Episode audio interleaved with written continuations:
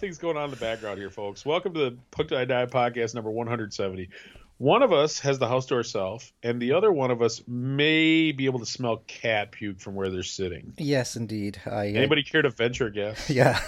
Yeah, just as we were about to hit the record button, uh, my old cat that was on my bed, um, suddenly he started making that hacking noise. So, i.e., she's about to puke imminently. So I had to dive over and knock her onto the floor and then clean up after her. So otherwise, it would have been cat puke all over the bed. So Neil says she gets one more chance, or I'm coming, or she's he's gonna ask me for my Tire iron. iron. Yeah, right. Yeah, yeah, yeah. no, she's a It'll a lovely, mercy- lovely old girl. It'll be a mercy killing, Neil. It's got it's either her or you, you know. She's actually remarkably it's still good. I mean, even though she's old as can be, and she clearly can't see that well anymore, stuff like that. But when it's time to get the treats out, she gets on her hind legs and bats the air, and still gets very excited about her food. So She can see well enough to get up on your bed before she pukes. that's right. She, yeah, she's still got the hops too. She can still jump up on the bed. So yeah, there's I wonder some. how many. I wonder how many old punk rockers like cats. Uh, yeah, probably more than. Well, I know Jordan, who was. Oh, here we go. His two famous ones. Jordan, who just died. She was a famous cat lover. And uh, Siouxsie Sioux is a famous uh, cat lover who now lives in France with a, I guess, a huge collection of cats. So Well, those two two punks have one thing in common that, that make them different than you, Neil. what they're very famous. Yeah, yeah, well, yeah, that too. But they're both women. two breasts, Well, breastages. I think I think you could argue argue that cats are the more punk pet because they don't give a crap about you. That's very They're true. they're not the modern punk, the modern touchy feely, uh, you know, PC punks. They're the old school, you know, don't care type punks. Well- but at the end at the end of the day, I think dogs are a much better pet. Well, I don't know about a better pet. They're a better companion, probably. Well, they're they're loyal. Cats aren't loyal. If you died right now, your cats would just eat you. They don't care. Well, your dog would like- too, but it would take longer. It's true. well, no, but your cat would. Your, the only reason your cat would be sad is because you can't open food for him anymore. I think dogs genuinely would miss companionship. but Well, that, that's actually that's an interesting question. Punk pets. Um, now, what do you think about people who keep like shit like you know people? Some people would be like, ah, cats and dogs, that's nothing. I keep snakes and tarantulas. What do you think of that shit? well, the I gotta say the snakes are definitely a no go with Mrs. Trauma. Mm-hmm. She does not like snakes. She doesn't like spiders. Um, I'm pretty indifferent to them, but talk about a pet that can't show affection. Right. When you look into the eyes of a snake, it's like, yeah, if it was bigger, it'd swallow you. You know, it's cool. yes, yeah, exactly. Did you ever like go to a zoo or somewhere where you know when we were down in Alabama, we went to this uh, alligator alley. It was called, and it's just like hundreds of alligators all over the place. And it's interesting because you look into the eyes of these alligators and you can see like all of human history. You know, like these things haven't changed. No, that's true, man. but that's they have completely these true. cold, these cold, dead eyes, and they're just like you know wh- whatever. They feed us. They stop feeding us. We'll eat them. We don't care. That's very true. Like, I mean, junk, I mean, they're they, like junkies, Neil. They're like like you ever dealt with a real severe junkie where they just like stare right past you. well, I mean, that's yeah, that, and but also occasionally someone will turn up at work who has those same kind of cold, dead eyes, and we're always Yes. like, oh shit, don't go too near them if they're having a bad Friday or some shit. You know, Hmm. they're gonna pull out a gun and shoot you. That's that's you. They're talking almost the time, Neil. the cold reptilian eyes. oh no, I'm always friendly. Neil's a crazy cat lady. I only I, actually I only had two cats. Uh, the other cat is the the Sphinx, the uh, Well, ver- the very picky Sphinx. now, Yeah, is that's Lydia's. Now, interestingly enough, I mean she had all kinds of. Uh, I get. I mean they're a pretty picky species, right? They're they they don't Cats? no uh, the Sphinx especially. Oh, the Sphinx Yeah. cat. Yeah, I was gonna say cats will eat their own crap. They don't care. I wouldn't call them picky, but No, the the Sphinx is very it has a very delicate um intestinal Tiny. tract, I guess. yeah, I bet it's a tiny Um, little cat. And it used to. uh, It's a tiny little cat, but man, if that thing farted, it would clear the room. It would be worse than you and Scott put together. That means no, no shit. But Dude, my farts smell like rose petals. I'll say, but um, they actually just switched it to like what's called a raw diet. So it's basically just meat. They're basically just feeding them meat now, and uh, farts don't smell anymore. It's crazy. So Neil's not only does Neil have this very delicate cat, but he has to feed it nineteen dollar a pound filet mignon. I'm not the one. I'm not the one feeding it, but yeah, um, they now feed it. Yeah, this raw meat, but supposedly it's much better for it because it's not the, the shit. I mean, doesn't The only thing it can eat is surf and turf. Yeah, right. Yeah, yeah. and if it doesn't get it, man, after it eats that, it goes mental for like a half hour. and runs around hmm. the house knocking shit down. Yeah, it's a tiny little cat. It's very it's very interesting. I'd be afraid to like you know, like a normal cat. They get underfoot sometimes. Like this thing, yeah, I think you just decimate it, just crush it, grind it into dust. The only the only saving grace it has is it's so incredibly quick. Hmm. It'll be it'll be cr- across the room before you can fucking blink. Huh. Yeah, but it's a great cat. They're very Before you, can give it, affectionate. before you can before you can give it a good whack with the old tire iron, it'll be long gone. Yeah, that would be difficult for you to whack. It would be like in four different places while you were bringing the tire iron down. Sounds like a challenge. It's like whack a mole, right? Might be able to tucker me out. Whacking things with tire irons is shockingly tiring. After a few swings, I'd probably just lose my breath and just give up. Sit Well, down this- and watch a documentary or something. To put a record on. This show got to off to an interesting start, but yeah, right as we were about to record, it was like Yes. Eh, eh. I was like, oh god, I know what that is. I should have played dry. He- I should have played DRI dry heaves. Anyway, all right. Maybe I just. I think I might have played that recently. I don't know. I can't remember. Listen, Punk Till I Die seventy seven at Gmail. Punk Till I Die podcast on Facebook. Punk Till I Die podcast group. And we better play a song. We, we better we better get back on track. Now we do have a theme today, but as normal, your songs aren't going to be page. anything to do with the theme, right?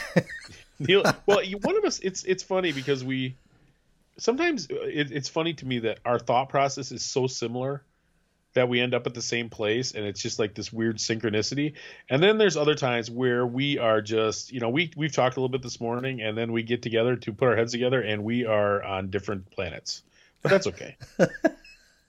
Neil's Well, on the- planet cat. Neil's on planet cat. I'm on planet alligator. yeah, yeah, yeah, yeah. Yeah, but the funny thing is, you're the one that came up with the concept. Well, but yeah, but I, I threw it out there. I didn't know you were going to adapt to it so quickly. Well, I did because you know, and, and just so you know, to pull the pull the curtains back, everybody, we actually The threw. beef, not the beef curtains, right? we did that last episode. Yes, yes, we did. Um, wow, no, it's lost my train of thought. Um, Sorry, that was. Man, it's it, it's it's pretty brutal. Listen, those of you who made it through episode 169 are still with us. We we do appreciate you. no, I think I swear, I think we're gonna- people will love it. Right? We're gonna clean up our act. We're gonna straighten up and fly. No, we're not. We're gonna find more disgusting. Please, we want more disgusting. Um. Anyway, what I was about to say was uh, we just kind of threw this show together this morning, just because Tom was off of work and it's Sunday morning and we have nothing else to do. So, so it was kind of thrown together last And minute. I, I've had to work, so I'm not even hungover. I can't even be like Sunday morning coming down. The great Johnny Cash slash Kris Kristofferson song. Yeah. So, and I'm drinking water. So, yeah, neither one of us is drunk. But yeah, we threw this song to get this show together, and Tom's like, "Well, how about this for an idea?" And I'm like, "Yeah, great," because I had no other songs picked. So I was like, "Yeah, I'll pick some songs to do with that." Little did I know Tom was going to pick songs nothing to do with to do with that concept. So, well, there we go.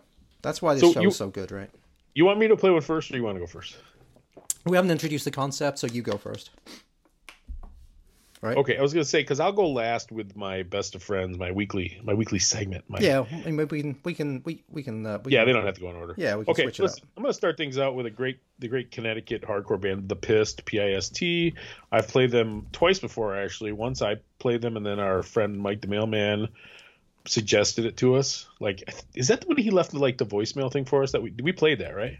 Uh, we did. Yes, indeed, we Played did. that little voicemail thing. Yep. I would say you could all do that to us, but then we'd have to hand out our number to everybody, and that's could get a little dicey, right? Uh, yes, we certainly don't want that. I don't think. but anyway, that was kind of a fun concept. I guess if you wanted to record a little MP3 or something of a requested song and send it to our to punk till I die 77 at Gmail, I guess we would probably play that because it's kind of fun. Oh hell yeah, we, we certainly would. Yeah, You could be the you could be the DJ. yeah. So anyway, so this is uh the Pist doing what song did I say? Oh, we're still pissed We're still pissed. Yes. from their great LP Ideas Are Bulletproof from about 95 or so. So anyway, this is the Pist. We're still pissed. Now repeat after me. Bugger off. Bugger off. Sod. Sod. Bloody. Bloody. Now put them all together. Bugger off, you bloody sod. Bugger off, you bloody sod. Okay, you're in. Let's smash things up.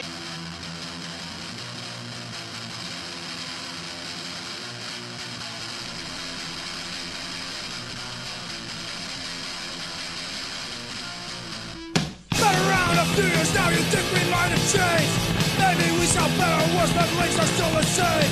We're trying to search for answers about some things we might have Try to fight what we think is right, cause we're still fucking past. So look deep into our eyes. You will see what we despise. Raise your voices, raise your best. We're still here and we're still bad. Not in it for the money, it's for something that's inside of every single one of us that cannot be denied. Not in it for the fashion, cause that'll fade away. Not in it for the critics, cause we don't care what you say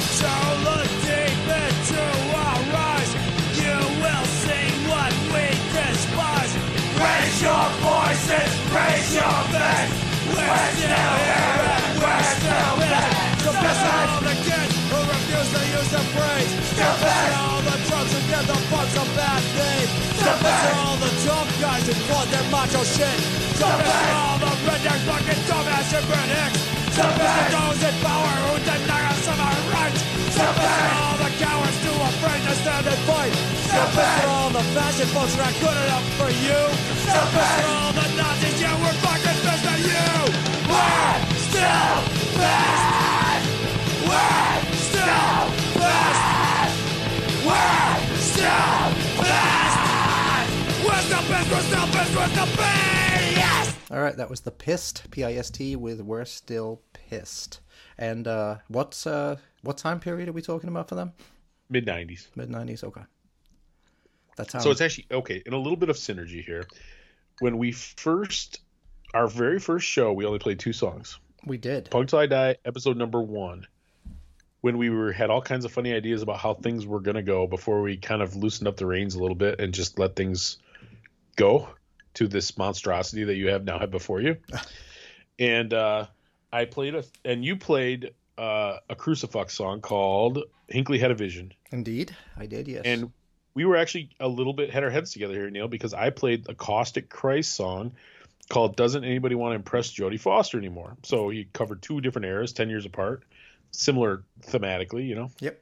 But anyway, caustic Christ was a later offshoot of the Pist. Oh, interesting. Okay. Yes. So, So I our, think same the same singer. I mean, real real raspy voice. So so our first um, three episodes, we were basically still uh, uh, uh, still doing that whole uh, punk news thing where we only played one song apiece.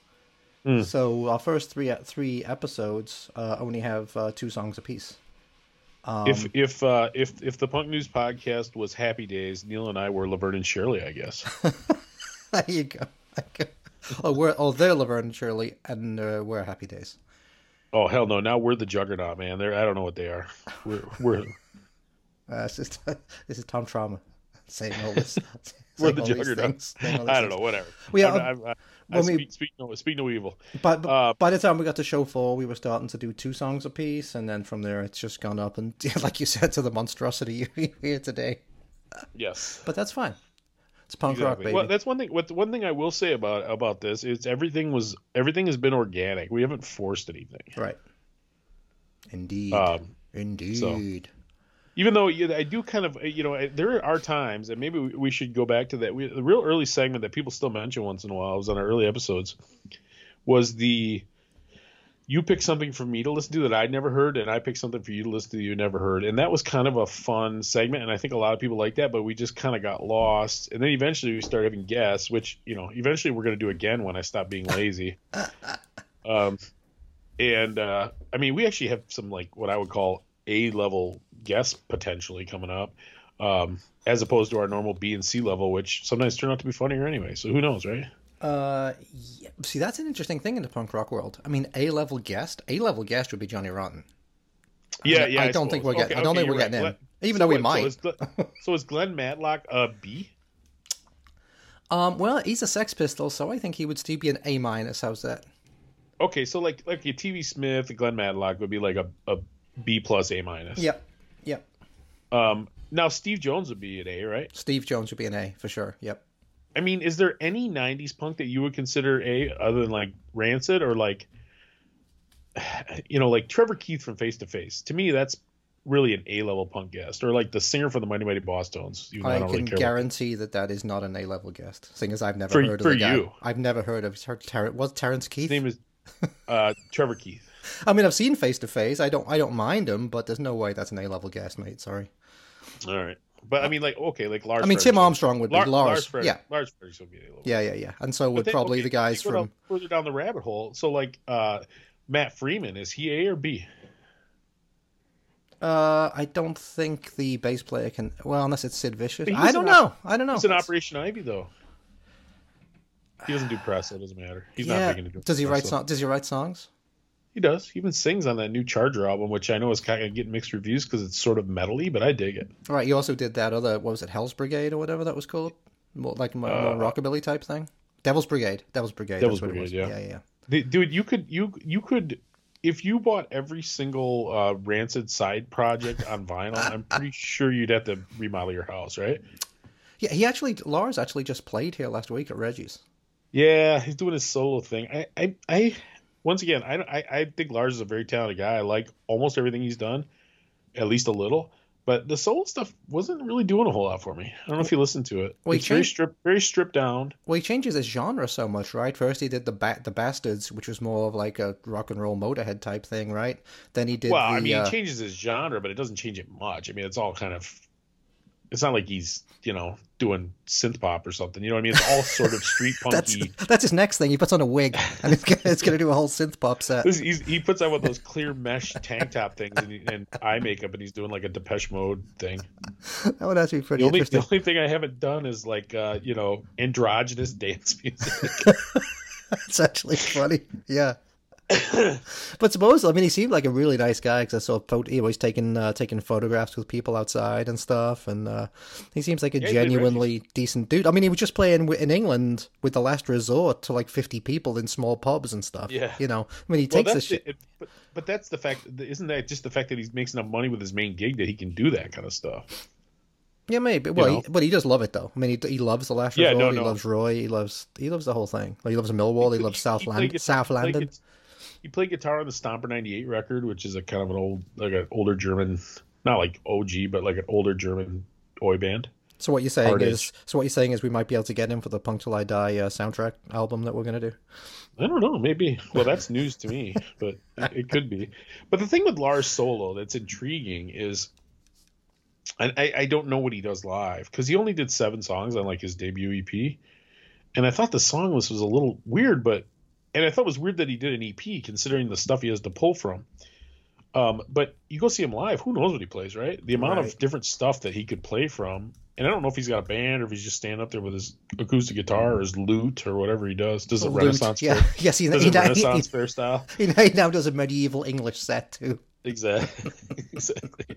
He's trying to get that sweet uh, opening gig for uh, who's the guitar player from Deep Purple that we talked about who does like the Renaissance. Ritchie Blackmore, or something.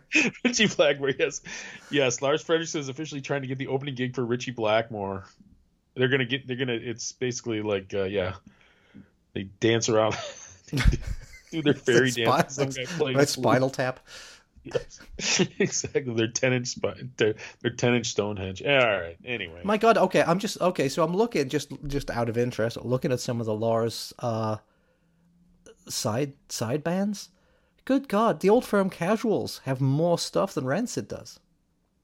I don't know about that, but they have a lot of. They probably have five LPs. Dude, I'm looking at it's mental. They got, uh, and then he's got as well Oxley's Oxley's Midnight Runners, right? Jesus. Oh, yep.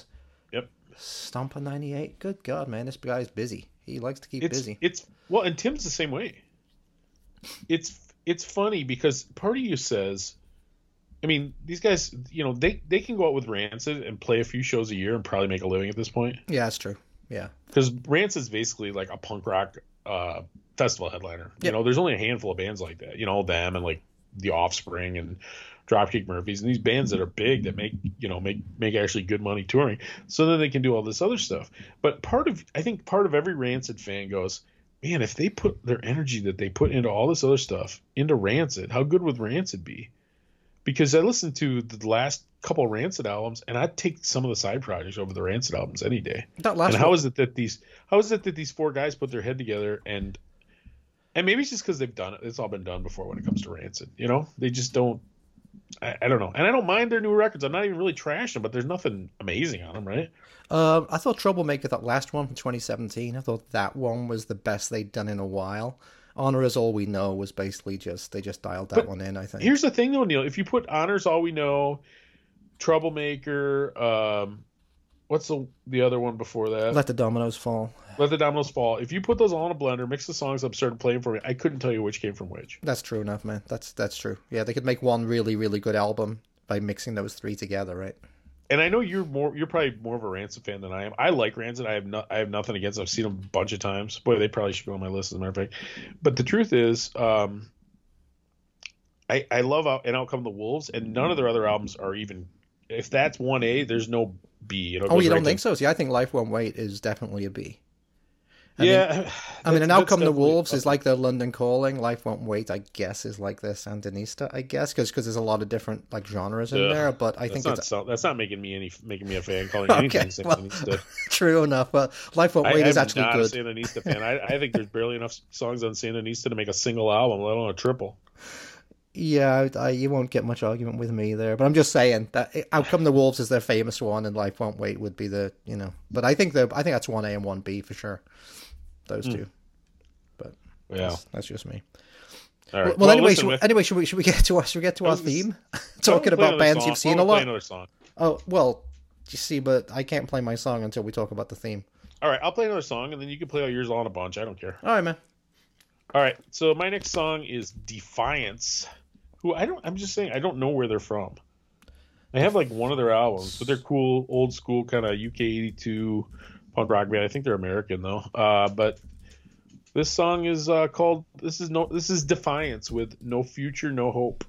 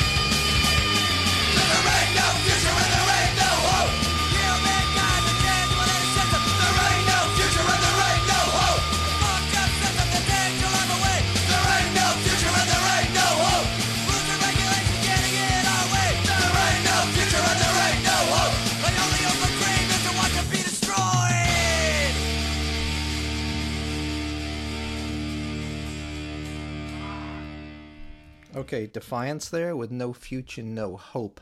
They are from Portland, Oregon. Ah, yes. There you go. No Future, No Hope was 96. And it says that they released a new album this year. Hmm. Oh, that looks cool. like look, looks like an eight. It's an eight-track EP. Almost looks more like uh called Like War. eight songs, eight Yep. songs, not like an eight track like your grandpa Yeah. used to have. It's- it's Yeah, even though I'm yes. sure that uh, what's her face might bring that back next. Oh, she did bring that back, didn't she? Jesus. Um, yeah, Defiance War on the Streets 2022 Nice. test pressing. So I guess it's maybe not out all the way. Oh, it's Pirates Press. No, Vol- Voltage. Re- Hold on a second. Voltage Records, but Pirates Press made it. Okay, there Ah, we go. okay. Yeah, because it's a Uh, well, it's a Czech record label. There you go. I was just looking at a record the other day. It might have been the I can't remember what it was. Maybe that Split District record, or I can't remember one of the records I've gotten recently, and I know the same thing made by Pirates Press. Which makes sense. I mean, they own their own press, so they can probably maybe some of the some of the times can come down if you get it done by Pirates Press. Maybe. Well, and, and we'll get back into this a little, little bit later, but I've been pretty impressed with some of these indie bands. They're still have the ability to get the records out with all their own financing and everything else. They're still they're still doing it. There's still bands that are doing it. There's people complaining. There's people still doing it. So Right.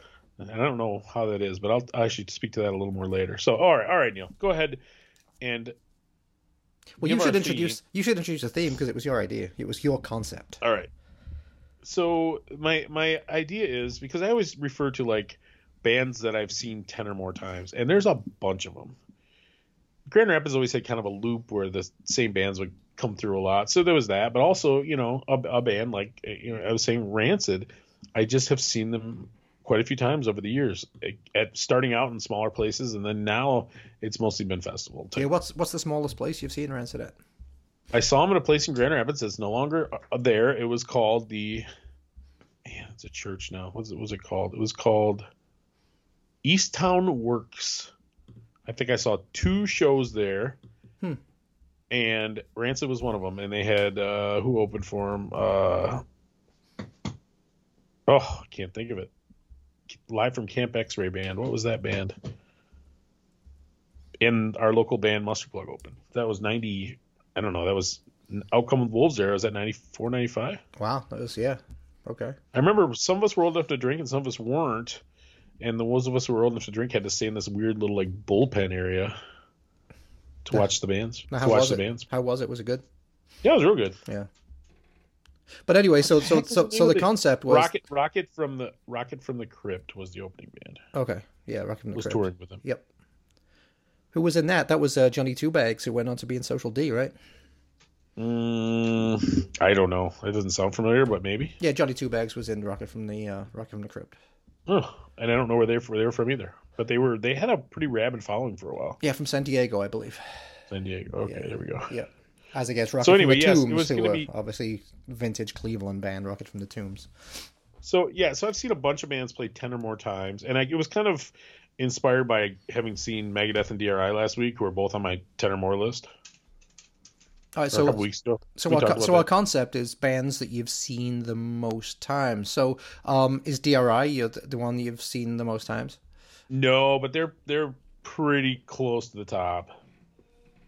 Um, Who do you think the top is? well, the top is is actually okay. This is kind of cheating because I just have seen them so many times over the years because they got together about the time I graduated from high school, and I've seen them about a time a year since then. Even though I haven't for the last couple of years, would be Mustard Plug, our great local ska band. Wow, the, you heard it here first, everybody. Tom said the word ska and the word great in the uh, in the same I've- sentence. Probably seen them thirty times. Holy shit! Okay, if they were not local. Shut up, dog. Don't make me tire on you. pick some food, Um, bitch. Only Didjits fans will get that. The uh so so I've just I've just seen them a lot over the years. Um and there's another local band called the Crabs with a K that I've seen a lot of times too. We played with them a lot and I used to go see them a lot. That would have been mid 90s. But the I'd say the biggest band that I've seen a, a lot, like multiple times, and I think I'm over 15 now, would be Sloppy Seconds. No no surprise there. No supplies. Yeah, no surprise there. And I've seen them two times in Grand Rapids. Everywhere else has been out of town. yeah, you've seen them in and Chicago numerous times, right? Yeah, numerous times in Chicago, numerous times in Indy, Milwaukee, Cleveland, Louisville, Las Vegas. uh, yeah, we've we've gone all over to see them. Wow. They're, this year, if they're gonna, I, I don't know what's going on with those guys this year. I really haven't talked to them, but um, the, what they were talking about last year, where they were talking about touring, would be a new area that we'd never seen them before. But honestly, I might we might try to jump in a plane and go and go see them. We'll see. We'll Where's- see what where happens. was- where's that? Well, it's down down south. Let's just say down south. I don't want to get too specific. Mexico, That would be sweet. Bolivia, Me, me and BA at the Donkey Show. Guatemala. Guatemala. Um, I don't think they're going that, but you know, it's funny. You always read about those South American tours, and it always end, they always end up getting canceled because the promoter is weird, or the uh, bands just come home with like just piles of cash. that'll be the Ramones. The Ramones seem to be fucking the biggest band John- in the world in Argentina, right? Johnny's doing like side deals and stuff. Yeah, like, crazy. beyond the manager's back. Hmm. Yes, so that is the band, a like national band that I've seen the most. I'd say the next one after that is probably DRI, which is probably between twelve and fifteen times. Okay, going back to going back to what Uh, ninety. ninety. Okay, The th- funny thing with Sloppy Seconds is I saw them once in like late '90s, and then we really got into following them in like 2008 or 2009. So it's mostly the last 10 to 15 years with Sloppy Seconds, which I know is a long time. Don't get me wrong, but um, compared to some of these bands. So here's here's my I'll tell you what Neil and I don't know and you're in Chicago so you have a situation too where bands come through every year but I know you're not exactly the same as me so I'm gonna give you the list of bands that I've seen at least ten times hmm. okay. okay and this is in no random or in no particular order Anthrax Sloppy Seconds DRI Social Distortion Ministry Megadeth Slayer Mustard Plug The Queers The Crabs Corrosion of Conformity, Testament, Meatmen, Agent Orange.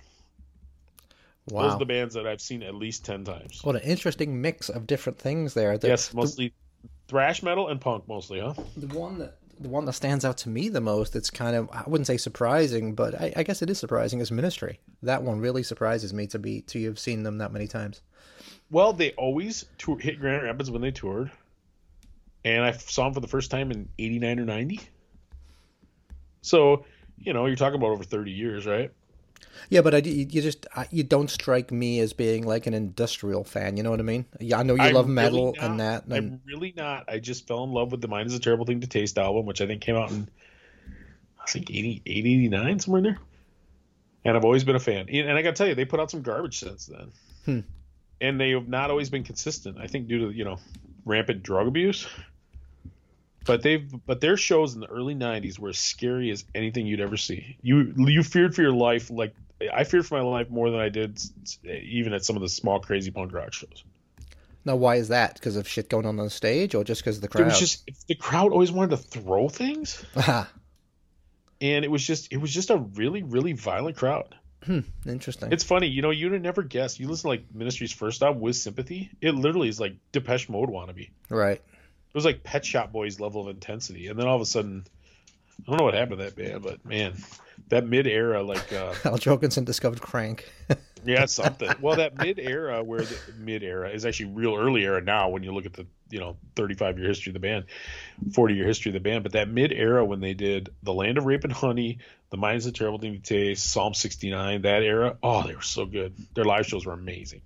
Remember the first time I saw them, they had like chicken wire, like a like the Blues Brothers playing. yeah, at the. That's playing cool. at the country bar, you know. So, anyway, you want me? Well, okay, I'm gonna play one more song, Okay. or well, because I have a No, list I think you should. I, I think you should. You should. You should wait. I think unless you got one of those ones that you just talked about. well, and I have I have a list of bands that I've seen almost ten times that I'm knocking on the door, even though I don't know that I ever will, because some of them are probably aren't really playing anymore. Okay. Um, one of these bands that you're gonna play next is one in that list, I assume. No, Oh, well, in that case, well, in that case, maybe I should go then. um, so me, I I don't have anybody on my list that I've seen as many times as you've seen some of those bands. no. Hmm. Um, I've got a bunch that like, in, what about like Naked Raygun? um, I've got a bunch that are in the like six to twelve probably. But some I some I've been going to bands for so long, some I don't remember to be honest. Like the Yeah, Buzzcocks. some, some of some of the mine I must say are sort of like uh, guesstimates. Yeah, but the Buzzcocks, I've seen them so many times that um I I'd be hard pressed to put a real number on it. Um Over ten. oh, definitely in the 10 area. Yeah. Um Okay. I mean, I saw them twice in England in the early days. Uh, you know, my first gig was the Buzzcocks. Was 78. Uh, I saw them again in 79. Then I saw them when they first reformed in 89 in Chicago. And then I saw them every time they came through Chicago since. So I'd say between 8 and 10 times I've seen the Buzzcocks. You know, that would be, well, both the original lineup and uh, some of the newer lineups. Uh, but always with Pete Shelley, obviously.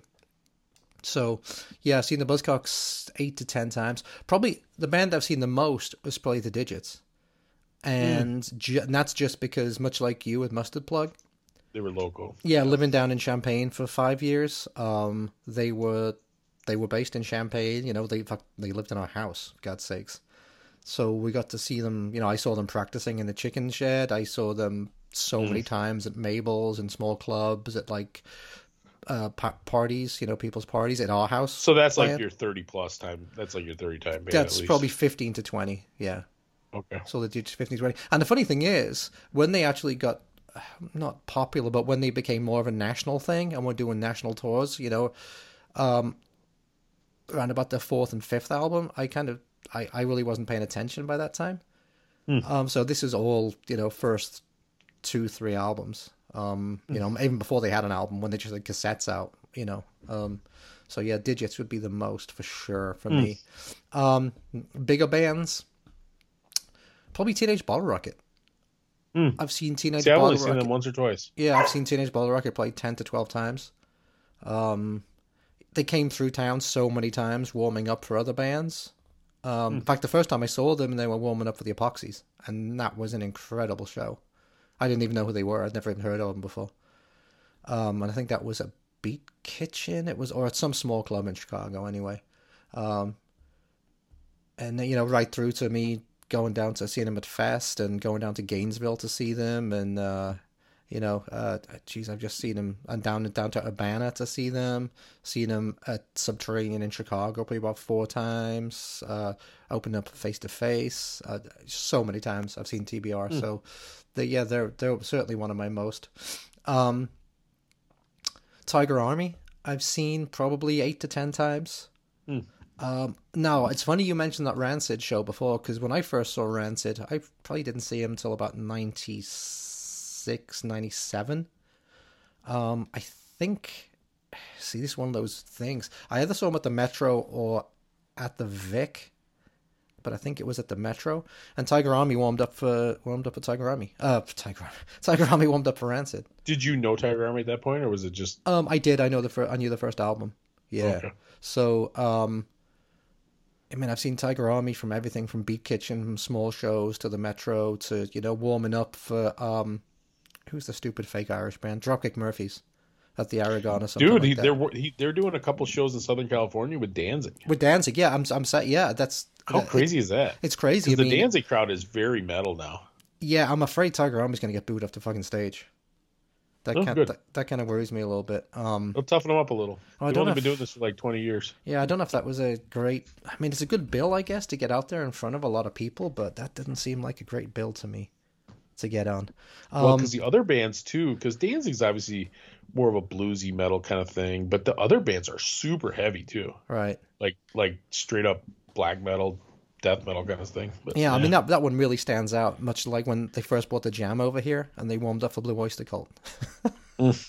Ramon, or the Ramones with Black Sabbath. yeah, I right? wrote to Black Sabbath. Doesn't seem like a, a good fit. Um, actually, I, I and I've seen Tiger Army warmed up for Morrissey. One of Morrissey's tours, he had Tiger Army warm up for him. Uh, Now that's got to be high. He's got to be high on your list too. Morrissey is another eight to ten times. Yeah, I've seen him pretty much at every venue, every major sized venue in Chicago, and some in the uh, northern suburbs. I've I've seen I've seen Morrissey, including at Riot Fest, obviously.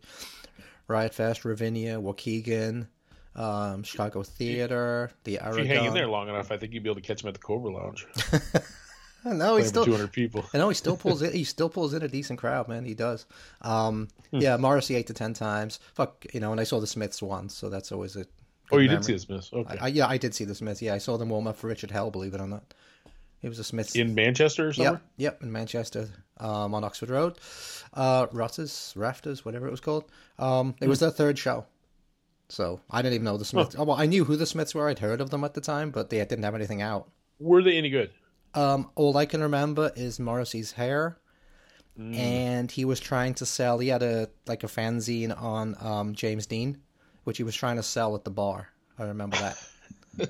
so uh, yeah, that was that was 1982, something like that, whatever it was. Um, Mm. Who else? Social D. I've seen between eight and ten times. I'd say. You know, obviously for a while I was. I think my first time was '89. I saw Social D. Uh, then s- 92 for me. No, 90. yeah, the, yeah, then I saw him on. No, in- 92, 92. then I saw him in '90 on the uh, which tour was that? I got the T-shirt still. I dug it out the other day, as a matter of fact. With the Ramones. No, that was '92, I think, because '90 I saw them play with Pegboy.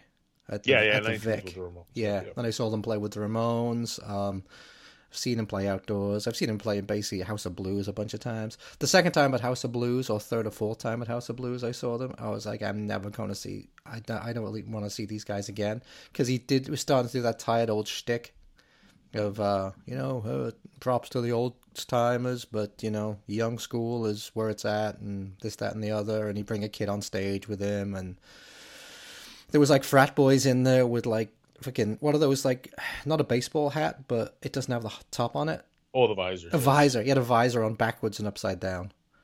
And I was like, you know what, this crowd isn't for me anymore. Well, Social when they made the major label leap, they always drew a little bit of that crowd. Yeah. There was always a little bit of the frat boy crowd. yeah.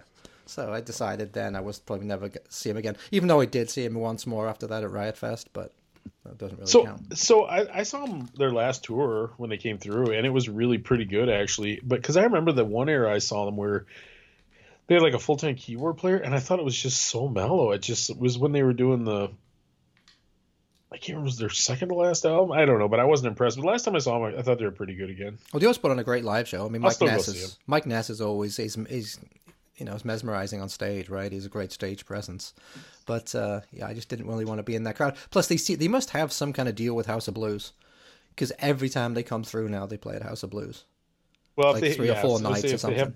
if they have a certain management company, you know, it's funny because actually the management company that runs House of Blues runs a used to at least run a venue here in Grand Rapids, and that's the last place I saw him was that same affiliated kind Yeah. of venue.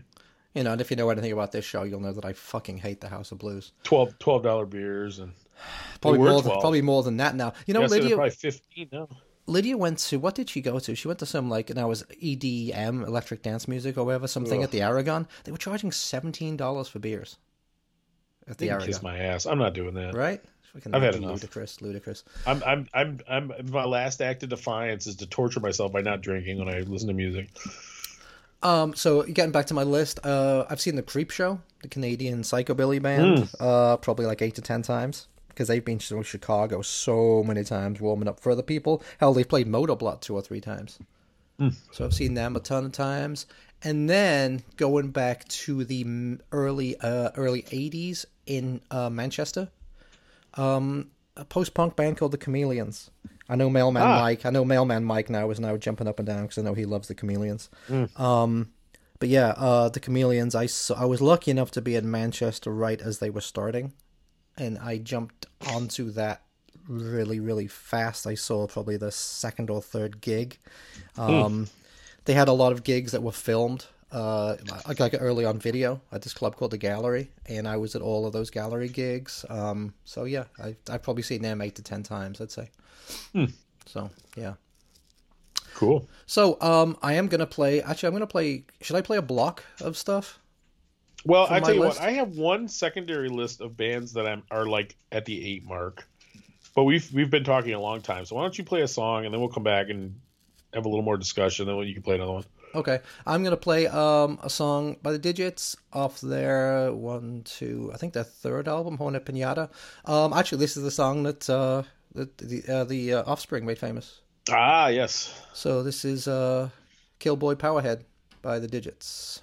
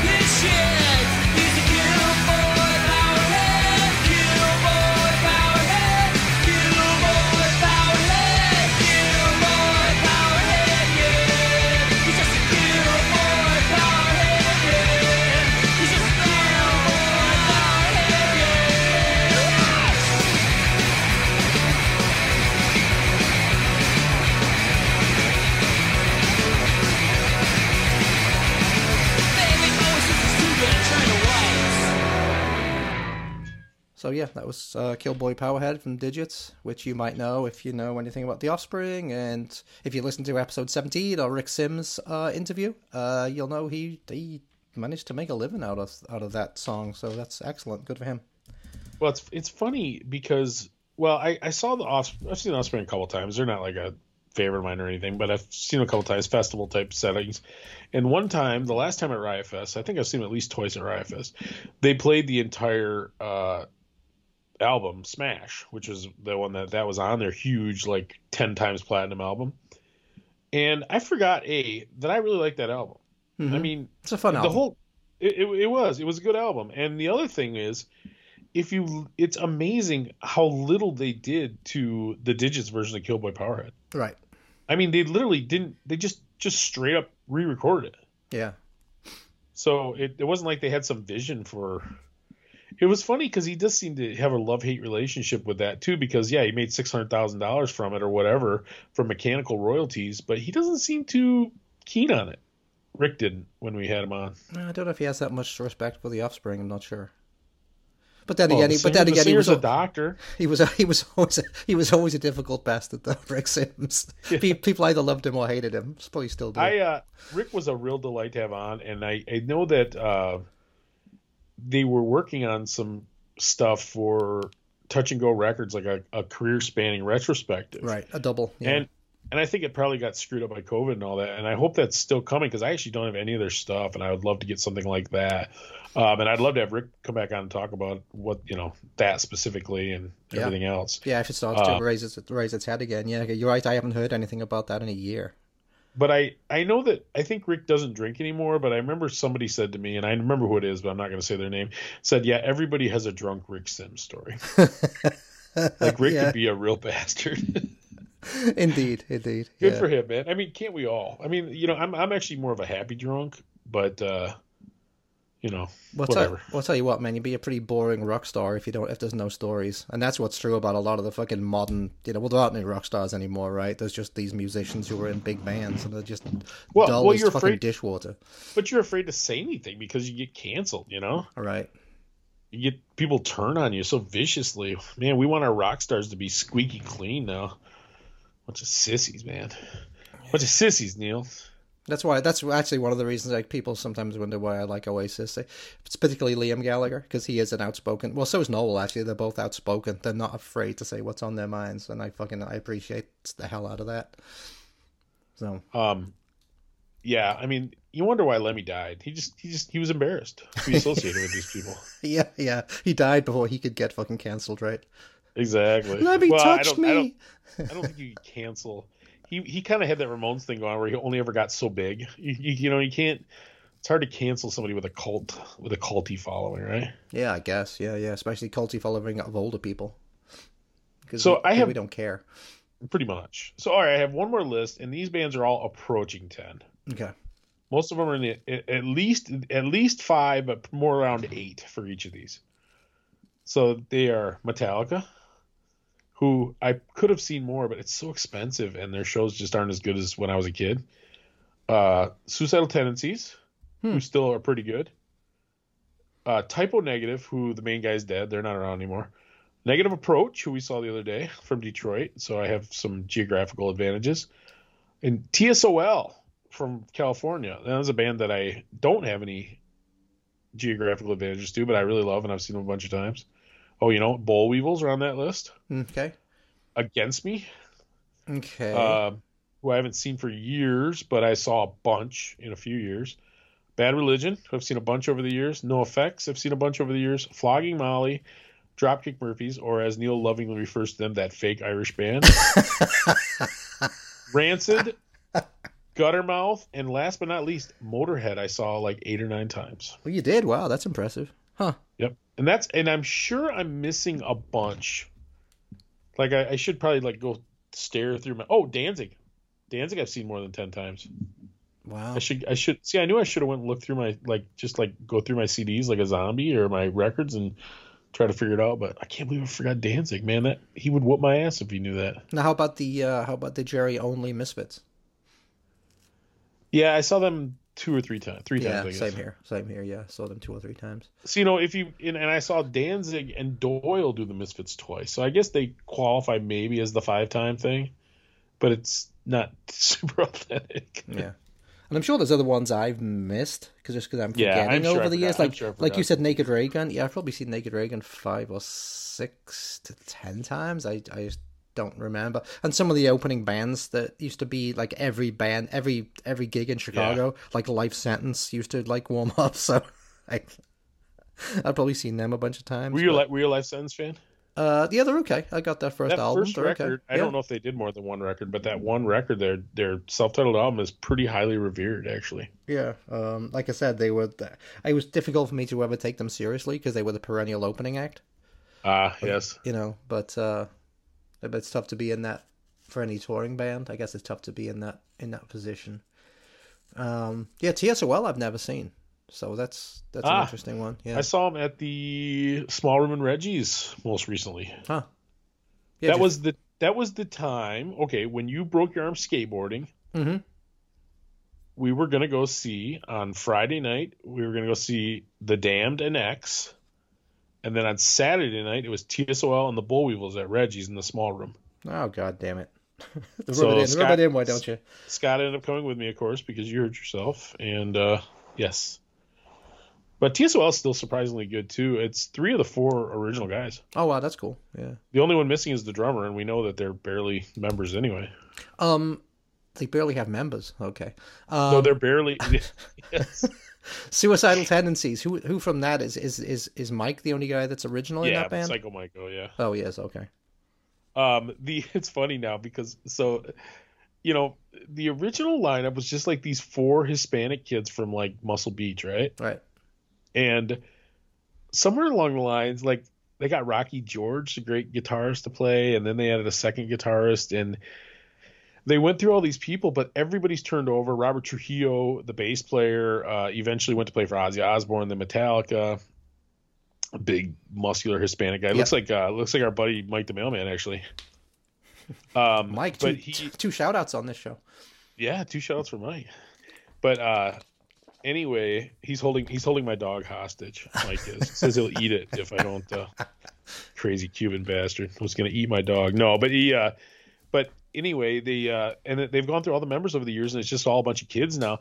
But they got uh the drummer, the former Slayer drummer, Dave Lombardo, who's kind of a big deal. He actually plays for the the Modern Misfits. That's who the drummer is and he's a pro drummer, no question about it. Very good, but he plays for Suicidal. So the biggest, like, the when you like look at the inside of the thing, the biggest things are the singer and the drummer.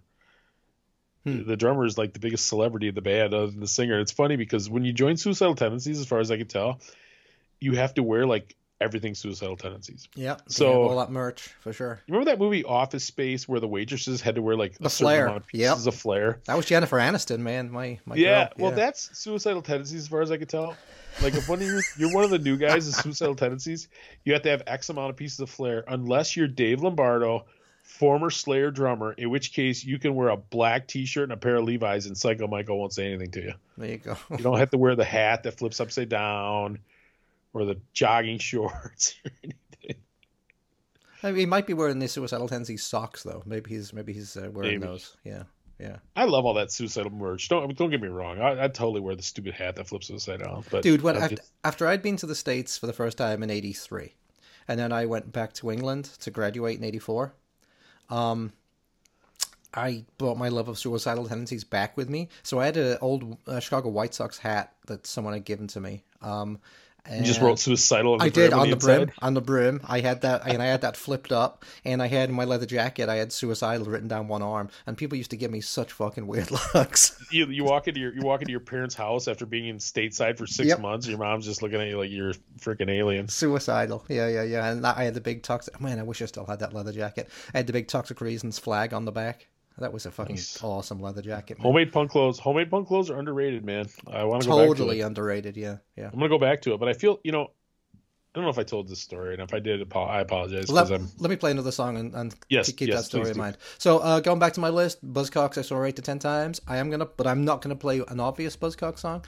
I am gonna play which damn which album is this off of? That's a really good question. I'm gonna play the song Jerk. I don't know if you know that one. I do not. Um, shit, what album is that off of? Now I feel like an idiot. So well prepared. So well prepared. Yeah, well, I, I had, you know what? I had a list. I had like two or three different Buzzcock songs that I was going to pick from. And so I've picked Jerk because it's a good one. But Apparently, you um, never heard of a little song called. Uh, I don't know. I was gonna say what's That was- that was great. with should know. That was great, Tom. oh, I know. It was off that self-titled one from like 2003 that had like the black and white like photocopied cover with like Yep. Buzzcocks in pink. You know that one? Yeah, Yep. first track off that album. So uh, this is uh, yeah Buzzcocks with Jerk.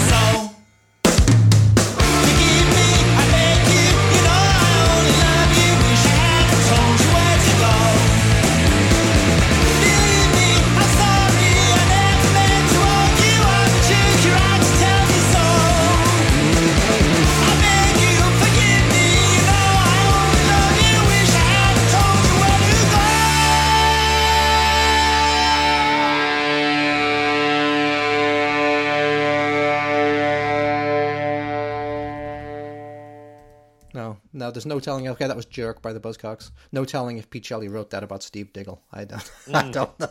I don't know. I guess Diggle got the last laugh though, didn't he? He did. Uh, everyone, everyone that knows Diggle says that he's a, or met him. They say he's a he's a really fun guy, but he's just drunk all the time. so there you go. I endorse that. Yeah. Um. So I'm sorry. Go go ahead with your story. You were just about to tell. Well, no, I was just talking. You know, so I have a vest, right? I, and I've never worn it around you. I don't think you've ever seen me in it.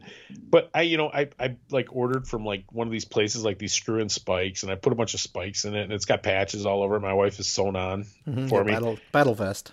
I do. I have a battle vest, and I when I was going to DRI the other night, I grabbed it and I threw it in the car, and I get to where I'm going, and I'm just like, I mean, it is a costume, right? Because I'm just wearing like a hooded sweatshirt, you know. I wasn't even wearing my punk tie dye sweatshirt because I couldn't find it, lost in the closet. Oh, great. But I'm just wearing like a black Puma sweatshirt, and I'm just like, I was gonna throw this vest on because I'm at a show where it'd be appropriate. There was lots of kids wearing these things, and I just, I just, I couldn't do it. I, I just felt so ridiculous. I just, I don't know why. I lost my nerve to wear my battle vest. So Um, I think you should have done just because it shows. Uh, it's almost like like if you've been in the army for a long time, right? You have your stripes. Yeah. It means you've been in all the all the military doc- decorations. Well, this would show from aged patches and stuff how long you've been in the scene. And I guess for dude, that, I that's- probably have, I probably have. I'm not kidding. I have hundreds of dollars worth of patches. yeah. See, that's I think You know what I mean? They go back. yeah. Go back for, well, and it's a sweet vest. It's got a big old negative approach, like the picture from the first album, the girl's face. Mhm. That's my back patch. Got the big back patch, of course. And all the bands on there are from Michigan. It's like a, my Michigan vest, I call it. I'm thinking about doing a different, Misha vest.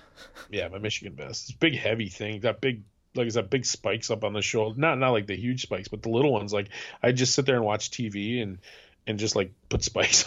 on Well, well, vest. okay. This is an interesting topic. So, did you were you ever a leather guy? Did you ever have a leather jacket?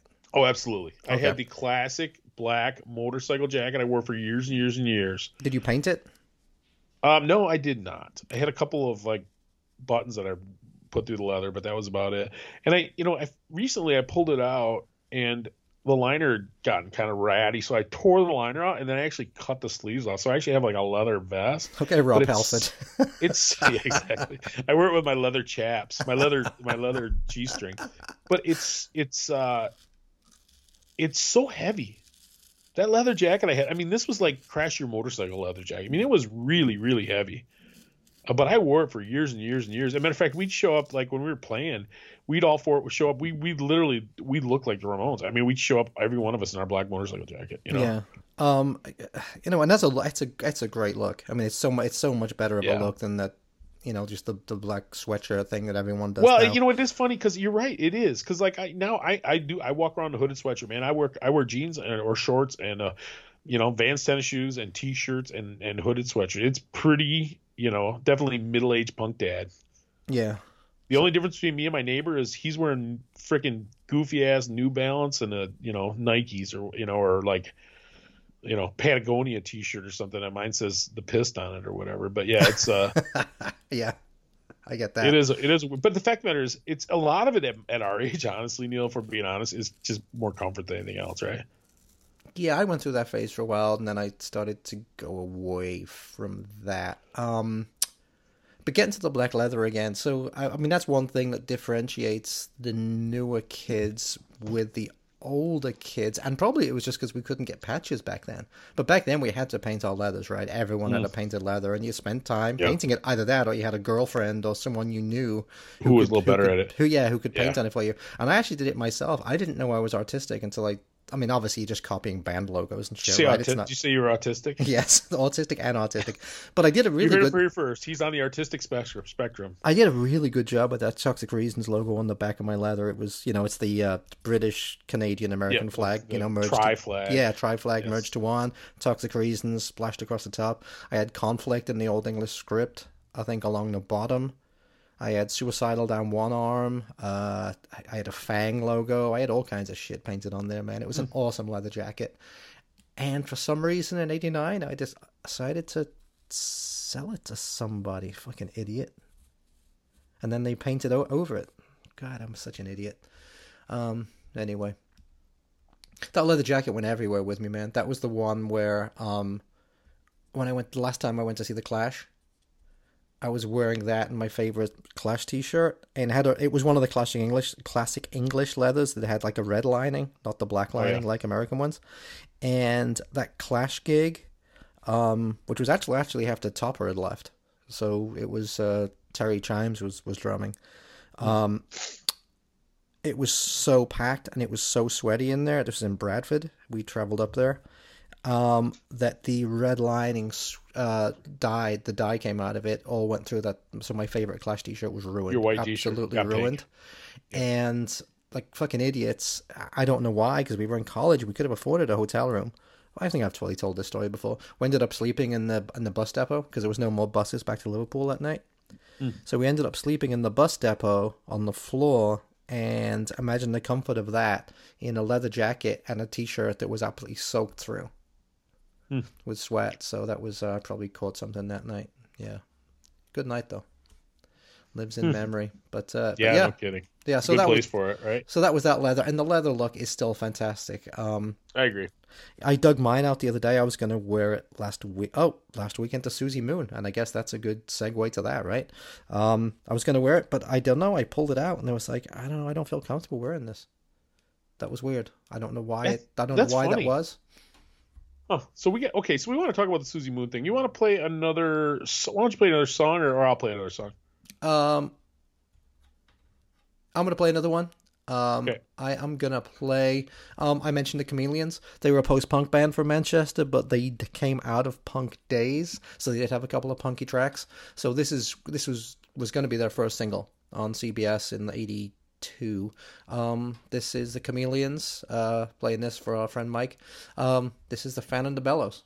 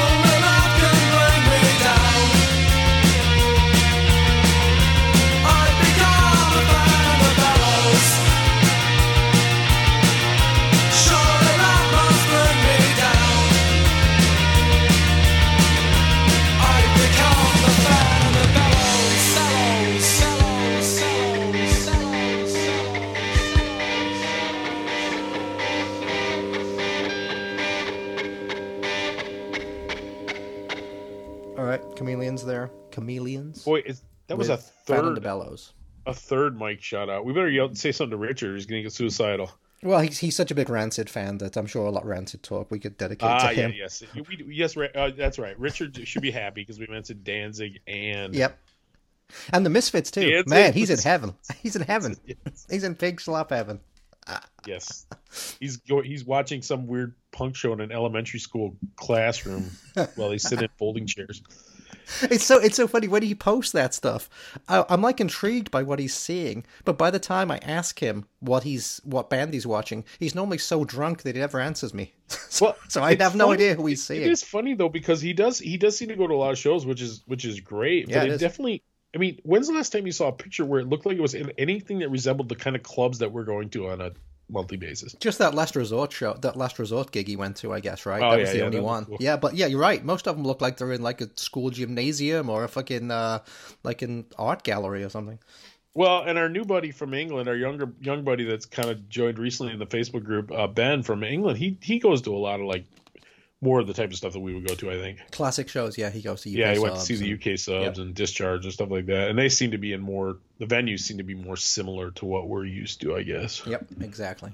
So speaking of venues we're used to, you actually did go to a show, and I have been wanting to talk about it because it's a very punk till I die show. As a matter of fact, every band at the on the bill was has been on our show, and I couldn't go. I was super bummed. So you went and saw Suzi Moon, the Ravagers, and Poison Boys. I How'd did. that go? That was uh, it was a great night, um, start to finish. It was a great night.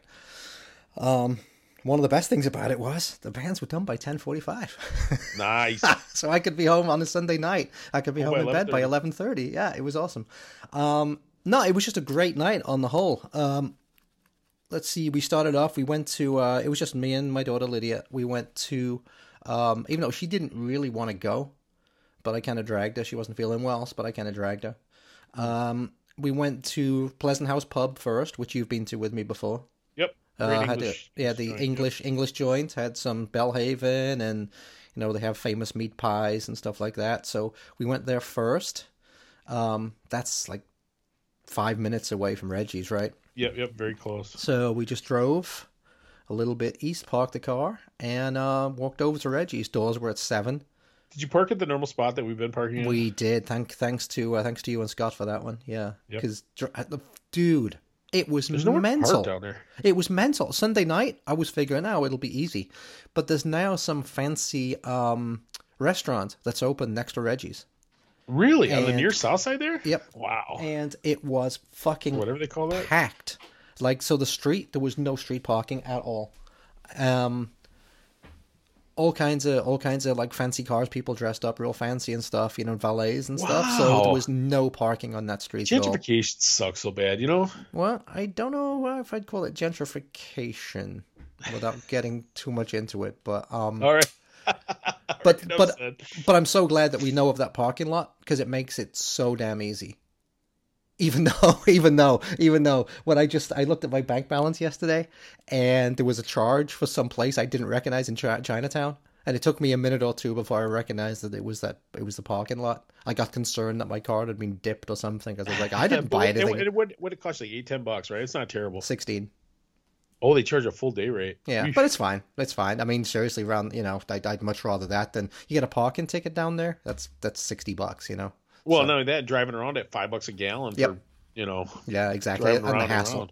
But anyway, so we parked there, walked over, um, get in uh, straight away, just like the last time. Uh, Suzi Moon was just like they. Okay, so all three bands had merch by the door, which was cool, but there was no one behind the merch booth, which was weird. but Suzi Moon was hanging about, so we said hello. She recognized us. She remembered us. Obviously, it was that was nice. And we said because the band wasn't uh, Poison Boys weren't going on until eight, so we were there about seven fifteen, something like that. So punctual. Yeah, we said to Suzi, we're going to go up. We're going to go upstairs to the upstairs bar. She didn't even know there was one. So we're like, yeah, we're going upstairs to the upstairs bar, get a drink and maybe something to eat. And uh, you know, if you want to join us, you're not thinking that she would, but uh, you know, come up, and we'll come down for the first band. So Lydia and I go up there and we're having a drink, and uh, who shows up? Suzi Moon shows up and just comes and sits with us. just No, she's not a drinker. If No, I remember right. She's not a drinker, no. So she was only drinking like Sprite or club soda or something like that. But just it was so cool. She just came and sat with us and shut, you know, Sure. by herself and just you know we just shot the shit for forty five minutes about the tour and about stuff going on, you know, with her band and stuff going on with us. It was just really cool. You know, it was just like we're you know wasn't a star kind of thing. It was just like people that know each Yeah. other. So Yeah. Anyway, eight o'clock. Uh, we went back downstairs. Poison Boys came on. Poison Boys, obviously, one, two, three, four piece. Uh, classic, you know, rock and roll punk four piece. Um, they were great. They went through, like, it probably played for like half hour, like almost like a greatest hits kind of set, including a new song. They have a new bass player. And um, they were really good. The only complaint I would have had, because this was in the small room at Reggie's, right? Yep. They were really loud. Were they? They well, were- maybe because there wasn't enough bodies there to block the sound. That that's the next thing I was going to complain about. Probably when the Poison Boys started, it was like thirty people in there. I was Yeah. Really did. now. I didn't expect well, Sunday they're night. local. They're a local band. Well, Right. yeah, you're right. Sunday night. Sunday night, but I expected Suzi Moon from the last time she played with the Queers. Those two nights, I expected to Dude, be I was some gonna say the exact same thing. I can't imagine anybody who was at those shows wouldn't show up to see her again. right. That's what I would have thought too. So I was very surprised that there was so few people there, so few bodies. I mean, they didn't even take the tables down, so the tables were still around. You know, um, so there was just a I mean, that happens, dude. I, you know, I saw the Undead play in there, the Undead Bobby Steele from the Misfits Yeah, yeah. band, and and it was the same thing. I mean, there was hardly any. I, I don't know. Yeah. Um, That But was a anyway, so- Saturday, I think, or a Friday. So I mean, standing up for the Poison Boys, you know, in the middle, in between all the tables, there was probably like there was me and Lydia and the Poison Boys' girlfriends. I think I think there was like six people standing in front of the stage. So, but anyway, you know, they did a they did a great set, very professional. Um, Suzi Moon was up next, and I don't know what happened. She only probably played about eight or nine songs. She didn't play very long. Probably half hour. Um, yeah, there was probably a few more people had showed up by then, but probably still only forty people we're talking about. Um, and uh, it was it was little, certainly less energetic than it was the last time. Um, and I, I I spoke to Drew a little bit. I spoke well, we did spoke to Patty and and and Drew Drew the guitarist and Patty the bass player. Drew's the guitar player. Okay. yeah. and and all he's real nice. The, but the whole band is very. I didn't Super cool. Speak to the drummer, but they're all they all seem Yeah. super cool. yeah, super cool. Um, Drew seemed a little bummed out. He said that they weren't particularly feeling it that night or whatever. You know, Ah. I think maybe they'd been on the road for a week or two. Maybe they were feeling under the weather or something. But uh, Mm. but yeah, I mean, it, they were still good, but it wasn't the it wasn't as good as they were with the Queers. I always you know, well, and you always wonder because you know most every band will say we put on the same show whether it's five people or five thousand people. That's like a the ultimate rock and roll cliche, right? Right. But it's just not the same, you know. Uh, you know, so I, I wonder if the, so it's hard to tell. So and you're right, and you said you thought maybe they weren't like Suzi wasn't feeling well. Or I don't know. But you know, it's always hard to hard to tell, right? If they're run down a little bit, or if it's you know hard to get as worked up for less people. I don't know. and well, especially I mean, if it's a small The night before, they had packed the. Right. granted, the, the, the Mel is small. The Melody Inn Indianapolis they played on Saturday night. That's Right. a small place, right, but they packed it out. So it's not like they're not drawing anywhere. You know, it's just right. Chicago's got too many options, man. There's too many things to do. If they, Yeah. that show was in Grand Rapids, it would have drawn. You know. Yeah, I think the Sunday night thing was was was kind of a problem, and I think a small crowd is fine if the small crowd is like super animated and super, Super into drunk. it. Yeah, but uh, you know, Once again, hard to do on a Sunday night. yeah, yeah, yeah. True, true enough. That's that that's very true. So anyway, um, yeah, Suzi Moon played yeah like 30, 35 minutes, whatever it was. Played uh, you know, a mix of the new EP, um, the old EP, and uh, you know, a couple Do of you have the new EP yet? Did you oh, get the, you yeah, up, I, I, you I, the I, yeah, I pre-ordered that. Yeah. I Oh, you got it. it. You yeah. mailered it. Okay. Yep. Um, and then the, you know she got an album coming out, so there's a couple of tracks that are going to be from the album and stuff. Yep. So it was good. Looking forward to that. Um, so then then the Ravagers came on, uh, and uh, they were exceptional. So it's still still only like ten o'clock by the time they're coming on, right? You said it was done by ten forty five. Yep, it was done by so yeah they came on at ten. So each band So like played eight, nine, and ten, maybe. Yep, yep, something like that. Yep. Um, the Ravagers were fantastic. Complete, you know, wired, absolutely wired, just super energetic, super tight as well. That was another thing about all three bands in the night. They were all super tight, um, very professional. But the Ravagers, would I can't say enough good things about them. I mean, it was a short, compact set. They didn't uh, go on too long. They played most everything off the album. And they played a Dead Boys cover, which they Nice. they did a fantastic job uh, Which so- which song? with. Hold on one second. Why am I drawing a blank? Anyway, if anybody hasn't, we we had Alex from the Ravagers on, um, and they're such a great band. But if it definitely in the Dead Boys spirit, if that's if you're looking for a reference point, Yeah, very much. so. I was a good I- place to start. As a matter of fact, I, I I sent Neil on a mission to pick up the LP for me, and he failed miserably. So I actually mail ordered it this week from Spaghetty Town Records. So Uh, it was eight Ain't Nothing to Do, and they did a spectacular job with to Ain't Nothing Cool. to do. Yeah, um, yeah. What oh, if they record. Is that on one of their singles or something? I think I feel like that might be somewhere. You might be able to find that somewhere, but I'm not sure. oh, I'll have to I'll have to look and see if they did that because it was a, it was an. I asked them actually because I I spoke to Alex um after the show, and I asked him about that, and he said they just wanted to throw something Oh, okay. something Maybe I'm, maybe I'm totally Yeah. wrong. Okay. to break up the set a little bit. So anyway, they did a great great great. so great did set. they have LPs at the show? You said there was nobody to sell, nobody selling them, but they you- did. They, they had them on. They had him on the on the on the merch table, but it was so weird. Like the last time with the queers, right? So do you have the record yet or no? You don't even have one for yourself. Um, I do. I, fa- I, f- I found I found a red copy. Ah, you did. Yeah, I did. The red on black or whatever. yeah, That's pretty yeah. cool, it's like right? a it's like Yeah. a weird splatter. Yeah. Um.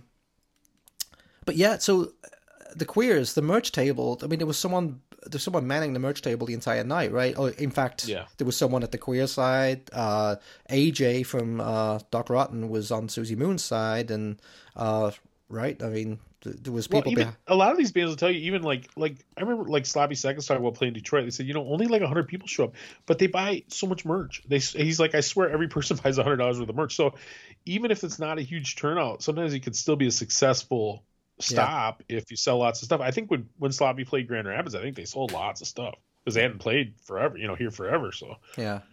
You sell everybody a T-shirt and a record, man. That, that's still you can still come off successful. So bef- bef- before uh, between bands, between Suzi Moon and Ravagers, you know, I wandered over there, and there was two guys sitting down behind the Ravagers thing, but they were like talking to each other, and they were, weren't really trying to sell stuff. So it, it was it was just a weird. It was kind of a and there was no one at the Suzi Moon side. So Suzi just after her gig, after her show, she kind of I didn't see her again. So, um, then after the set, after the set, um. Went home, went to bed. yeah, Lydia wasn't feeling good, so we otherwise I would have stayed around and um, started, you know, talk to the bands a little bit, you know, and thank them for Really coming and to that make kind of thing. Really, Yeah, really tried to make Monday a day of suffering. yeah, exactly, exactly. But then I also was gonna, you know, buy try buy more merch. Um, Ah. the only people that were behind the merch table and actually like available to talk seemed to be the Poison Boys. So I bought uh we bought two T-shirts from the Poison Boys. You know, they because they had some I decent want merch. that new. I want that new Poison Boys on. I want that on vinyl, man. That's a great. That new Poison Boys record is great. Yeah, the vinyl's not out yet. I don't believe Digital it'll be out only, yeah. June. Yeah, it won't be out till June or July. So um, so yeah, I left without any Suzi Moon merch and without uh, you know without much stuff at all. So um, just Poison Boys t-shirts basically. Well, you And, know I uh, love merch, and I haven't bought anything the last two shows I've been to. So Now, interestingly enough, so that was that show. So yeah, we left at ten forty-five, and it was great. There was no traffic on the way home. Um, I did I did something I probably shouldn't have done. So you Uh-oh. know you know when we were walking back to the to the to are the you car. are you on the sex are you on the sex offender list now? No, but you know, as you're walking back to the car, remember you cross kind of that high. There's like an offshoot from the highway coming down, which normally there's a stoplight, and Okay. uh, I don't know if I don't know if you remember it. There's like an off ramp from the highway, and Yep. um, we go to cross right by it. the bus, right by the, right by the train station. Yeah, right there, by the train station. We go to cross it, and some guy who's at the top of the ramp fucking revs his car, sees us in the road, and like like goes basically to zoom us down. I mean, it was crazy. Come on. So no, um, I, like in an SUV. So I do what you would do. I flip him off and start going crazy, and then I look and see it's like a car full of gangbangers. Oh, And I was like, oh, this isn't going to go well. And they started opening their windows and stuff.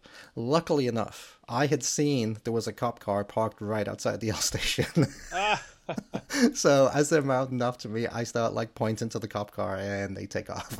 ah, so that was it was well, my first choice would have been to, to pull out Mr. Smith and Mr. Wesson and make them wish they were never born. But I guess your system works too. well they might have out they might have outgunned me to be fair. Exactly. you like you pull out your like, hey, I got my self defense pistol. They're like pulling out Uzis, Yeah. AK forty sevens. So that was that was pretty that was pretty freaky. But uh, Neil, anyway. you might have to learn to control your temper, my friend. yeah, Lydia was like, "Don't say anything, don't say anything." I mean, you made it almost sixty years without being beat to death in the street like Johnny Ramone almost did in the late seventies. But I don't know. No, in my self defense though, I, You're living ha- on borrowed time. I had seen the cop car the whole time. I got you. big big man when you know there's a cop car there. That's right. Luckily, All, I- all cops are bastards except for when you're about to get your ass beat by a bunch of gangbangers. it was one. It was one of those times. I was desperately hoping it was a real police officer and not some like CTA, CTA like cop or something. Yeah, yeah, Yeah. yeah, yeah, exactly. But anyway, that was the show. It was great. I was home by eleven fifteen. It was awesome. You know, uh, All right. and, oh, and also so. Oh, go ahead. You play play a song. Okay. Play a song, and I'll I'm gonna play a afterwards. song. Yep. And I'm gonna take a real quick pee, and then we're actually gonna wrap it up. I think. Okay. Yeah. Yeah. Okay. That's good. So, all right. So this is great, great Southern California band, Adolescents, and they're playing. I don't know what song did I pick out, Neil? Do you remember? No way. No Way from their great The Blue album, the self-titled album. So this is Adolescents, No Way. I'll be right back.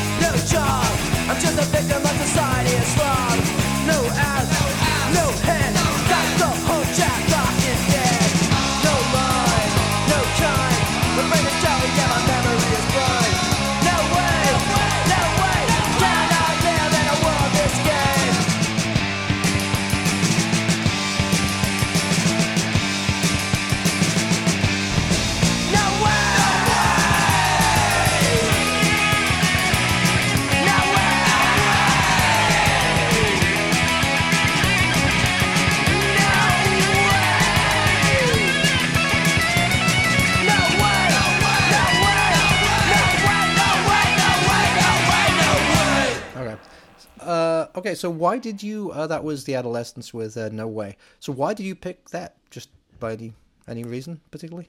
Okay, so you know, it's spring is here, summer is coming. It's that time of year where young man's heart and mind turns to what good punk festivals are coming. And I'm I'm eyeballing a couple right now, and um, punk rock bowling. It looks like it's not going to happen at all. I would guess that. Yeah, we kinda the- talked about that. The fact that it hasn't been announced yet and it's May. Uh, I've yeah. uh, so that, I was kind of eyeballing that Savage Mountain Punk Fest, which Scott and I went to last year. Yes, with the incident, the Tom wandering the halls in his shorts incident.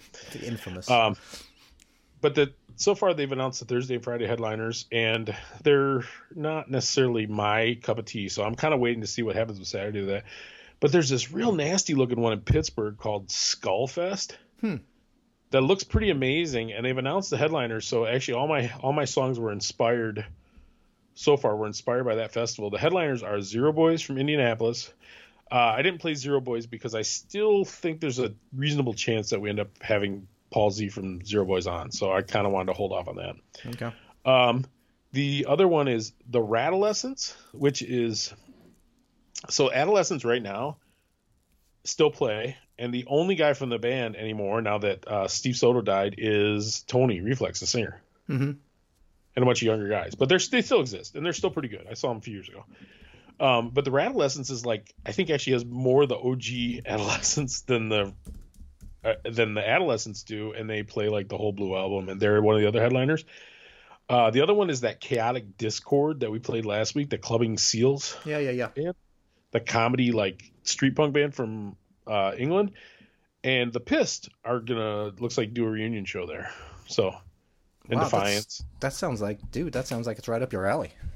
Well, it is, and it's very uh, much a street punk kind of a thing. My wife is really trying to get a hold of me. That's a beautiful ringtone you have. You know, I'm on call for work, and I need something that wakes me up Ah, and that so I can pleasant, hop up to take care of all kinds of sewer emergencies at like 3 a.m. that pleasant ringtone wakes you up, huh? So anyway, yeah, so that's why I picked my songs. Did, you play all four years? Uh, I no, lo- I I didn't. can't- I, didn't. No.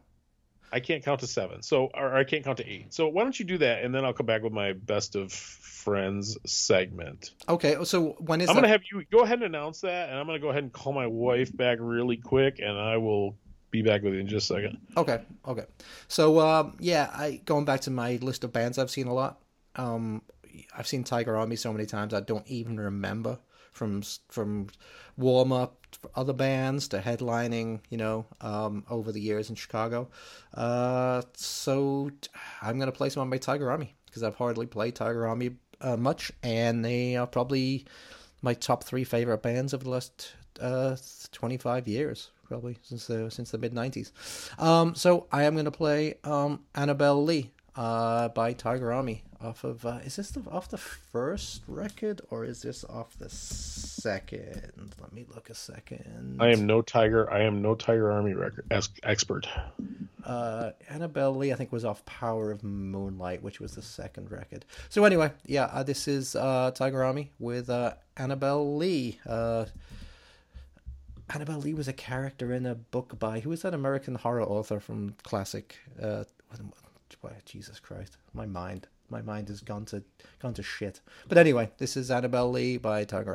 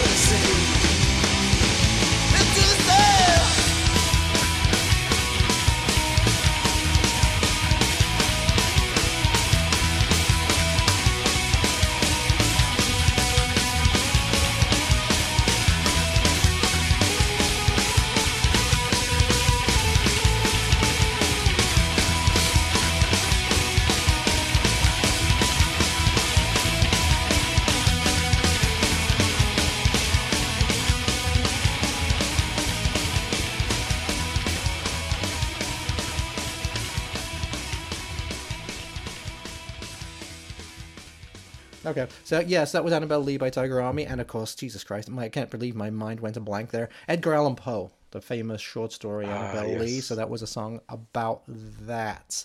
So yeah, so uh, I got all kinds. I got all kinds of problems here. First, the, we got all we got all kinds of problems. First, the cat pukes on your bed. Then I had to pee. Then my wife's calling me. It's like, what's going on here? It's one thing if I'm drinking, Neil. I'm actually all I had was coffee and water all day. um, well, that's yeah, he's got that tiny pee bladder. It's Um, diuretic. When when is that? When is that Pittsburgh Punk Festival you were just talking about? Because that That's sounds really August. good. August. Yeah, it's, it, it it does sound like, but it's definitely on the crunchy side of things, the heavy end of things. so what's it called? Skullfest, you said? Skullfest. I, it's got very little footprint online. Oh wow, I think yeah, at least- looking, yeah. At least one of the sponsors is uh, Profane Existence, which is the old great like uh, crusty punk label out of Pittsburgh.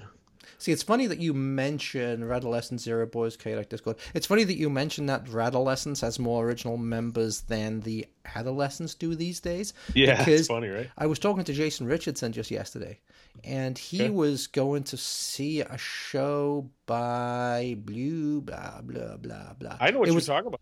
Because the opening band was like the Anarchy- Vandals, but had Yep. some more va- had Vandals, right? Exactly. The band is called Anarchy Taco. Yeah. Which is And, uh, funny. Not even Anarchy Burger, eh, Burger, Anarchy Taco, right? Right. And it says it's all the original members of the Vandals, obviously, except the singer. Which is so so it's more authentic than the Vandals Vandals. Yeah, I was gonna say because Joe Principe's like the longest running Vandal, right? And he wasn't even the original. He was the original drummer, right? Right. Not Joe Principe. What's the guy's? Whatever the guy's name is, the the bass player. He's the, he's the oldest. He's the leader of the band. Well, anyway, that's what that's what that's what uh, that's what Jason said. He says it's uh, all original, all the original members of the Vandals. You know, was apart from the singer was Steve or whatever, right? So anyway, I just thought that was funny. That Well, it's you know- and you know when we were at Punk Rock Bowling last year, somebody was playing called the Angry Samoan, not the Angry Samoans, but the Angry Samoan, and you know because Metal Mike still has the Angry Samoans name, and they were still playing a few years ago. right. But like, if they're not playing anymore, somebody you know if there's older guys who are in the band who want to play the music, I have no issue with that. I mean, you kind of you want to know what you're getting ultimately, but. You know, I'd love to go sing along with some Angry Samoan songs. They are a bucket list band for me. I've never seen them. Dude, changing the subject one second, but going back to the Skullfest. Yeah. I mean, it all ties in with this fucking show today because you know who else was playing there? Hmm. Apart from the Pest, the Pist, Defiance are playing there. Yeah, yeah, no, I know. I, I Oh, you did? You said that? Okay. Yeah. Yeah, yeah, yeah. No, Yeah. I'm, I'm way ahead of you, buddy. Way ahead of you. oh, yeah, it's just interesting. You know, I uh, saw the Zero Boys last year, of course, and they were so good. And so, and and I've of course told the story about going to see the Piss and having the cops break in after like two songs. So I, I I'm I if nothing else comes up, this might be the one I'm going to zero in on. But I, I kind of want to wait and kind of want to wait and see what happens. Like So it said, my says schedule's weekend passes will be available beginning today. Go. yeah, they say that, but you can't find. They have no active website or anything. Yeah, it was difficult So- to find. That's true. It was. It Uh, looks very it looks very sketchy, which I like. yeah, It, it looks like the opposite of Riot Fest, you know? Yeah, August eighteenth, the return of Skullfest, August eighteenth to the twenty first. Yes. Yeah. And and the bands get really obscure, but there's like a lot of weird East Coast hardcore bands and stuff. It, I don't know. It looked fun, and I, and the headliners grabbed me. Yeah. No, sure. So- Hey, this, yeah, Zero Boys and Adolescents. Yeah, yeah, yeah. So anyway, that's what that's that's what inspired my song choices today. Except for my last song choices. Let me let me just let me just butt in there just one second. So this Yes. Tuesday, I am going to another right. show. I'm going Yep. to see uh, Kate Clover, who is Yep. one of my. Uh, I, I saw her once warming up Recent, at disco- Tiger Army. relatively recent discovery, right? Yeah, it was pre-COVID, so it wasn't that recent. It was it was like late Did you see her- 2019. But Did yeah. you see her opening for Tiger Army? Is I that did. where you met her? Yep, that's Okay. that's where I that's where I saw them. That's where I was blown away by how good they were, and then we met them in G Man afterwards, and had a really good time with the band. So she her first album just came out, and they are playing Beat Kitchen on Tuesday. Have you listened to the album? I have. It's fantastic. Okay. Um, it's uh, she she is like a cross between uh, and she'd probably hate me for saying this, but it's true. Uh, Debbie Harry and um, Chrissie Hynde. That's I think a good description of her. Um, very charismatic. Yeah, they have a really good sound. But anyway, they're Well, playing Tuesday. maybe if you get a chance to talk to her again, maybe you'll have to let her know that she should come on and talk to us, so I can embarrass you by telling her how much you lust after her. Will will do. Um, but just but just added to the bill, the thing that makes it interesting, just added to the bill is the, are the Poison Boys. Oh, cool. So um, I will definitely ask uh, ask Matt about the uh, when we might expect to see vinyl. You know that new So album when on when vinyl. okay, what what's the venue on that? Beat Kitchen. Okay, smallish. Smallish, yeah. Um, supposedly they've dropped the mask mandate, which is good, but supposedly they are still asking for uh, vaccination proof of Uh, vaccination, I'm which is shocked. so fucking a lot of the but, venues in like Milwaukee and Minneapolis still seem to be doing it. So yeah, I don't get it. Um, I mean, but at this point, the irony at this point is, you really, if you want to be up to date, you should have had two boosters by now, right? yep, I haven't had mine, but yeah, definitely. I mean, they say the second boost they wear off. The boosters seem to like kind of wear off as they faster as they go. I, I don't know. Whatever. It's just. I mean, it, it's just. It, it, it's virtue signaling nonsense. Enjoy yourself. You can kiss my ass. I'm not going. But Anyway, yeah, we'll see. We'll see how we'll see how uh, what it's like because we obviously yeah, we hopefully. to, Well, yeah. Hopefully, hopefully it's cool. I mean, I, I don't know Kate Clover. I, I remember you raving about her before. I never listened to her, so I, maybe I should. I gotta tell you, man. I, as much as I hate streaming, you know, I'm pretty much 99% analog at home. Mhm. I do like to stream at work, and my son had like Spotify Premium that he'd been getting as a college student that he'd been sharing with me Yeah. for like five dollars a month, but now he can't get it because he's not in college anymore. And they want like 16 bucks a month for a family program or something. And I'll tell you, it, Spotify is insufferable if you don't have the premium. yeah, they won't let- like commercials like every thirty seconds, right? Most every 30 seconds, and they play just nonsense. yeah. I despise it so much. I don't know. So I don't know what I'm going to do as far as that goes. But anyway, I'll try to check out Kate Clover if I can do it without getting so annoyed. Anyway, what was I raving about? The song the song to check out, everybody, is called uh, Channel Zero. It's a great song. Zero. But Okay. the album is All the album is good. I'm sure it's going to make my top ten of the year list. So right. All right. anyway, Okay. Yep. Best of best of best of friends segment. This actually is an alum alumni of our show. You remember Neil when we had the band New as a singer slash guitar player from the two piece band New Rocket Union on. Do you remember them? yeah, it was John Ensley, wasn't it? John. Yeah, yeah, Yep. And we were very, we were both very blown away by their first album. So they actually put the second album out this year, and it is called Twin Cities Breakdown. Okay, it just came out, right? Uh, yeah, relatively recently, last Yeah. month or so, and it's it's very good. Same thing, you know, two piece band, but you don't really notice it. It's Mm-hmm. just good, like punk and roll. Uh, I did review it for that's good enough for me, which pretty much at this point I'm still reviewing, but it's pretty much you know if uh, you have to know, I have to know you to do it at this point. You know what I mean? It's not Yeah. like I'm I'm not taking unsolicited too many unsolicited requests at this point. But anyway, it's a great record, and uh, let's play. So this is best of friends segment. Let's play. Uh, we had him on. If we had him on last year, so I don't. I don't know that we'll have John on again this year. Maybe maybe record number three or something. We'll have him back on. I don't know. We'll see. But anyway, great, uh, great band. Yeah, two piece Minneapolis. So you guys should check them out. Uh, so we're gonna do two songs from Twin Cities Breakdown. This is Hypnotized and Upside Down.